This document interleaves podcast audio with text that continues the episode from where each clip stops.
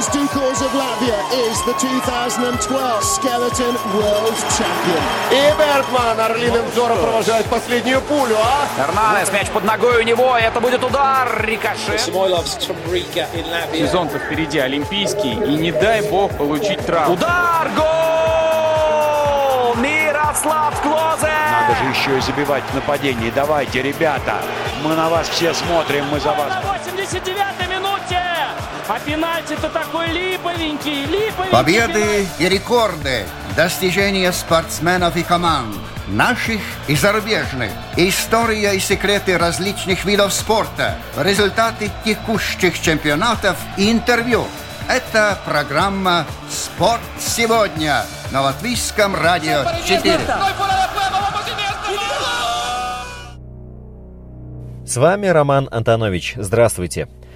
С середины марта спорт от большого до малого, от профессионального до любительского тщательно соблюдал дистанцию и гигиену. Быстро приспособившись к новым условиям, спортсмены и их тренеры наконец дождались возможности снова возобновить тренировки. Еще немного и весь процесс обещает войти в прежнее русло.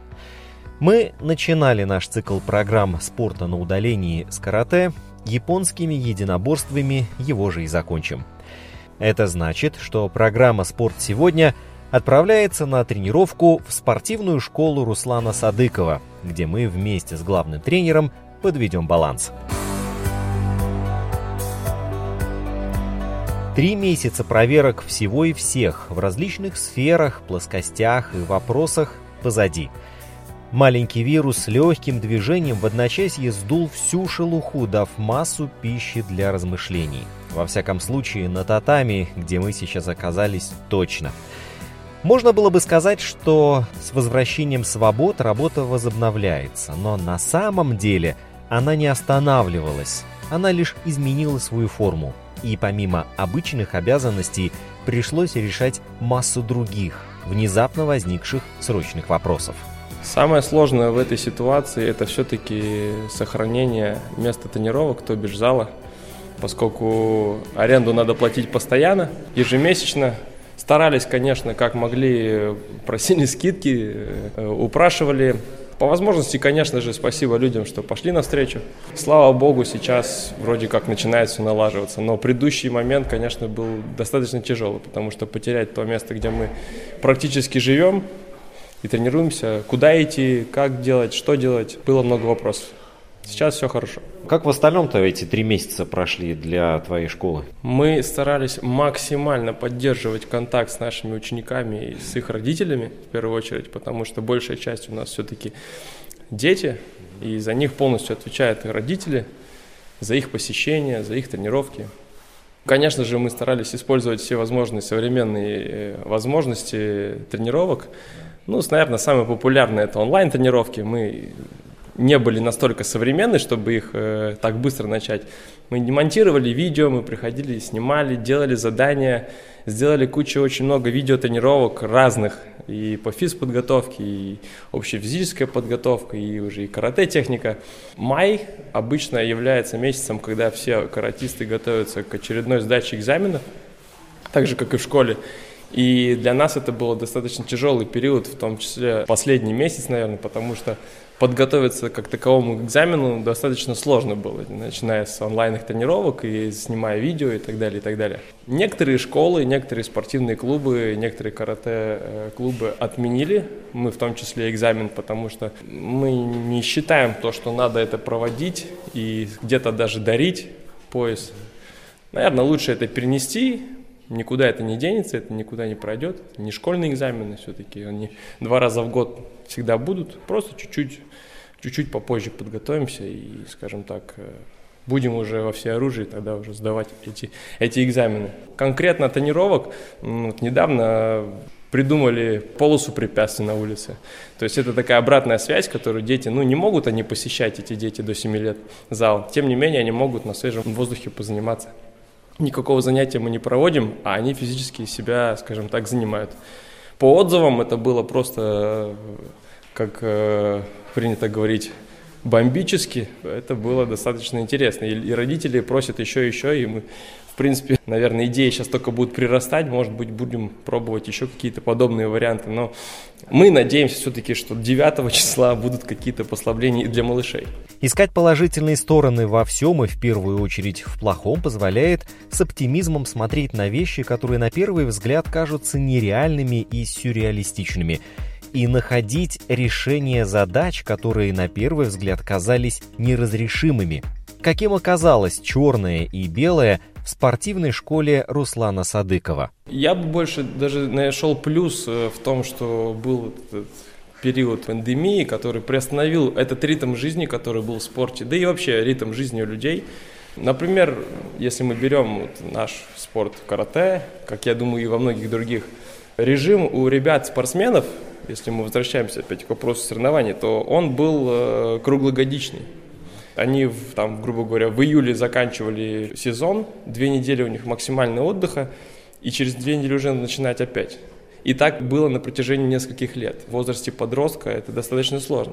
Я э, считаю, что это очень даже полезно, потому что сейчас мы вернулись к тому лету, когда мы занимались общей физической подготовкой, укрепление своего организма, укрепление суставов, сухожилий, связок, то есть на что не хватает обычно времени, потому что нужно все время результат, нужно все время идти вперед, нужно соревнования, соревнования очень много, эти вещи много времени занимают, но на них не хватает времени. Сейчас я, опять же, как, как физиотерапевт, считаю, что это идеальное время, когда можно им заняться именно своим организмом, чтобы потом наши молодые спортсмены могли функционировать дальше, не ложились на операционные столы. Ребят, вы соскучились по тренировкам? Да!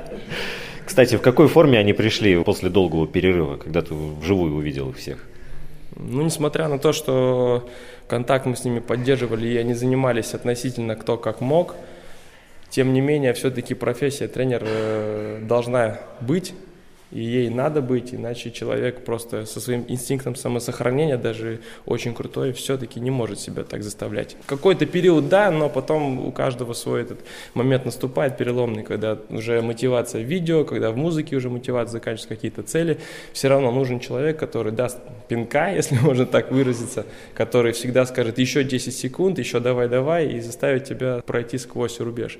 Форма в общем, в общем, гораздо хуже. Естественно, гораздо хуже. Но сейчас, э, опять же, я нахожу большие плюсы, можно поставить дальние задачи. То есть задачи сейчас все тренера ставят на начало нового сезона, начиналось там сентябрь, грубо говоря, октябрь, и расставляют свой тренировочный план долгосрочно, 3-4 месяца подготовки, и плотно очень можно подойти профессионально к э, следующему сезону. Хотелось бы верить, что по плану сохранится то, как есть, это сентябрь.